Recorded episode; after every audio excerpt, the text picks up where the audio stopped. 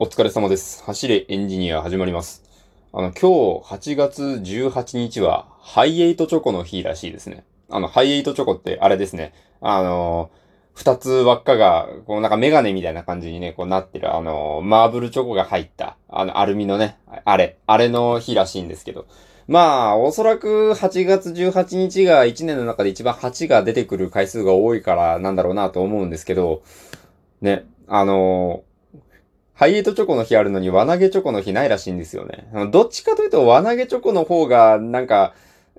主な感じするじゃないですか。メインな感じが。なのにまあ、ハイエイトチョコがある、ハイエイトチョコの日があるのに輪投げチョコの日ないんだなと。まあちょっとそんなことを思いました。あの、今日の話題は何にしようかと思いまして、あ、あの、節約のお話をしようかと思います。節約。ね。あの、皆さんもね、結構節約されることあるんじゃないかなと思います。日々日常的にいろんなところで。なんですけど、あの、僕、あんまりこうね、あの、一人で、一人暮らしをしてね、あの、生活している中で、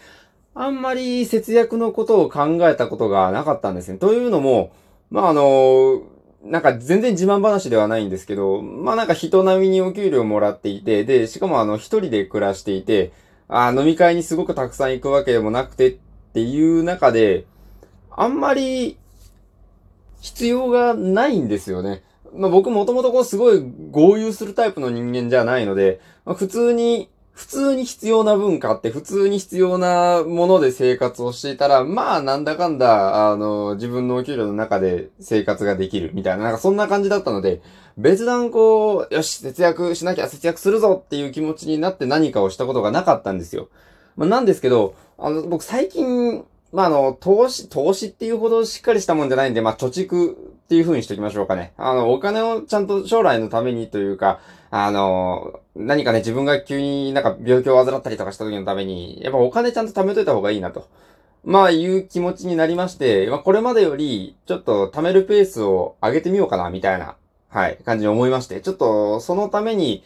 じゃあもうちょっと節約とかした方がいいのかなと思って家計簿をね、つけることにしたんですよ。最近便利ですね。あの家計簿って言っても、あのノートにつけなくても、あの僕基本的に全部クレジットカードで払うようにしてるので、なんかその、そこと紐付けして、なんか今月いくら何に使いましたみたいな、どこでお買い物した時にこれ使いまし、これだけのお金使いましたよみたいな。なんかそういうのをね、あの、取ってくれるんですよね。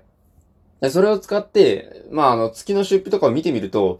結構血の気が引いたのが、もういくらかっていうのまでは言わないんですけど、コンビニでめちゃくちゃ使ってたんですよね。もうね、あのー、1ヶ月の、なんか食費のもうなんか半分どころじゃない、なんかもうほ、ほぼ、ほぼコンビニなんですよ。僕、というのもあれなんですよ。あの、あんまり料理できるんですよ。もちろんできるんですけど、時間がなくて日々のね、あの仕事して家帰ってから、じゃあ料理するかって言ったらもうしなくて、買ったもので済ませてたんですよ。できるだけ、あの、野菜たくさん取るようにして、塩分も控えるようにしてっていう風にやってるんで、あの、健康上の数値とかは全く問題がないんですけど、あー、財布的に結構これやばかったんだなっていうのを、はい、あのー実際ちゃんと家計をつけてみて、実感しまして、いや、これはちょっと節約せないかんなと、はい、いう気持ちになりまして。で、あのーまあ、とはいえね、自炊は大変だからしてなかったっていう人が、じゃあ、すぐ毎日ね、夜家帰ってきてからご飯作れるかと。朝ご飯を自分で作るかと。言うと全くそんなことはなくて、じゃあどうしようかなってなった時にね、あの、これものすごくね、便利なね、ものが世の中にあるんですよ。あの、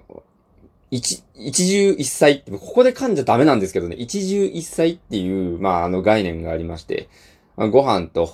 あの、お味噌汁があれば大丈夫ですみたいな。あの、これ、土井義治先生だったかな？料理研究家の方がなんか、まあ、やってるんですけど、要は、味噌汁に全部必要なもん入れちゃえっていう話なんですよ。あの、お肉とか、野菜とか、まあ、時にはお魚とかでもいいし、もうなんか、要は、あの、味噌汁で成立するぐらい味噌汁に材料を入れてしまえと。はい。なんで、あの、それをやることにして結構ね、いいですね。あの、アバウトだね、いいですねってね。何がいいのかというと、やっぱ楽なんですよね。週末のうちに、土曜日とか日曜日に、ガッとスーパー行ってお野菜買ってきて、あのーまあ、ちょっと、そこでね、まあ、1時間ぐらい使って、もう全部下ごしらえしちゃうんですよ。一口サイズに切って、冷凍してみたいなのを全部やっといて、平日は、もうそれを冷凍庫から出してきて、まあ、あの、味噌汁にするだけみたいな。ってやると、まあ、不思議と味噌汁って、まあ、皆さん、あの、なんか、純和風の料理だけで暮らしてる人いないと思うんですけど、味噌汁って別に毎日飲んだからって飽きるようなもんでもないじゃないですか。だからもう、あの、家帰ったら、もうそれを、もう作って、ご飯炊いて、で、食べるだけみたいな。ってやるとね、まあ、なんか、あの、食べる楽しみみたいなのを、こう、問題にされる方いるかなと思うんですけど、もともとコンビニのご飯で済ませてた身なので、あんまりこう、日々の日常的な食事にあまり、その食べる喜びまで見出していないのかなっていうところがあって、あんまりこう味噌汁を苦に感じなかったので、まあ今も続いてるわけですよ。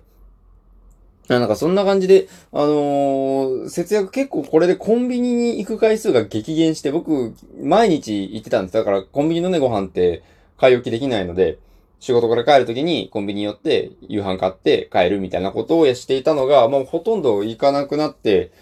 やっぱりコンビニって寄った時に、あのー、商売が上手なんですよね。ただ、ただ、夕飯買って返してくれないんですよ。なんか、あの、甘いもののなんか新商品が出てるとか、なんかお菓子の新しいのが出てるとか、なんかそういうので、あの、僕の心をこう巧みにね、あの、あれして、あれさせるわけですよ。もうあれって言って、ラジオであれって言っちゃダメなんですけど。あの、財布の紐を緩ませてくるわけですよ。まあ、そういうことせずに入れるので、これで今ね、半月以上、もうそろそろ1ヶ月ぐらいになるかな。結構やってるんですけど、これかなりね、いいですね。うん。もうあの、順調に出費が減らしているので、あの、これを、ま、貯蓄に回していこうかなと思うんですけど、あの、やっぱモチベーションって大事だなって思うのが、僕一度作り置きとかをしていたことあるんですけど、作り置きもね、あの、なかなかモチベーションが上がらずに途中でやめちゃったんですけど、今回特に、あの、お金がこれだけかかっているから節約します。で、これだけ成果が出ていますっていうのが結構わかりやすいんですよね。やっぱね、あの、お金、お金なのか、いや、お金なのかというより、成果が見えやすい。どっちかというと攻めなんですよね。なんか節約って、守りの行動のイメージあると思うんですけど、あの、攻めなんですよ。もともと、これだけかかっていた分が、節約することで、あの、自由になるお金が、これだけ増えますみたいな。何万増えますみたいな。そんな風になると、結構ね、テンション上がるんですよね。なんかやっぱり節約っていうと切り詰めて切り詰めてみたいな感じなんですけど、実際切り詰めるっていうほどしんどくもないし、あの、この行動がいくら、この、浮かせるどれだけの得につながるみたいなのがやっぱり分かるとね、続くもんだなって思います。いや、てかここまでちゃんと言って続かなかったらやばいので、まあ、あの、これをね、自分の中での、なんていうんですか、あのー、自分を追い込む材料みたいな感じにして、もうちょっと頑張っていこうかなと思う次第でございました。皆さんもぜひ、まあね、なかなかこう、もろ手を挙げておすすめできるものでもないんですけど、結構その、いや、毎日違うものをちゃんとね、自分で作って食べたいんだっていう人にはできない、いや、できないというか、まあ、向かない方法ではあるので、まあなんか、あの、ちょっとやってみようかなと思った人はぜひやってみたらいいかなと思います。それではね、今日はこれぐらいで失礼しようかなと思います。ああ、そうそう、あの、昨日ね、また久しぶりにライブやったんですけど、やっぱライブの方が人が聞いてる分喋りやすいのかなわかんないですけど、まああの、今日もね、できれば、できるだけでこうコンスタントに、あの、同じような時間帯で、夜の時間帯で毎日でちゃんとライブしようかなと思っているので、いやーっといるのでって言って続いてないからね、あの今、こうやってトークもすごい間が空いてるわけですけど、まあまあできるだけやろうかなと思うので、皆さん、え、時間が合えばぜひ、ライブの方の、ライブの方も聞きに来てくださればと思います。それでは、え、ご清聴ありがとうございました。お疲れ様でした。失礼いたします。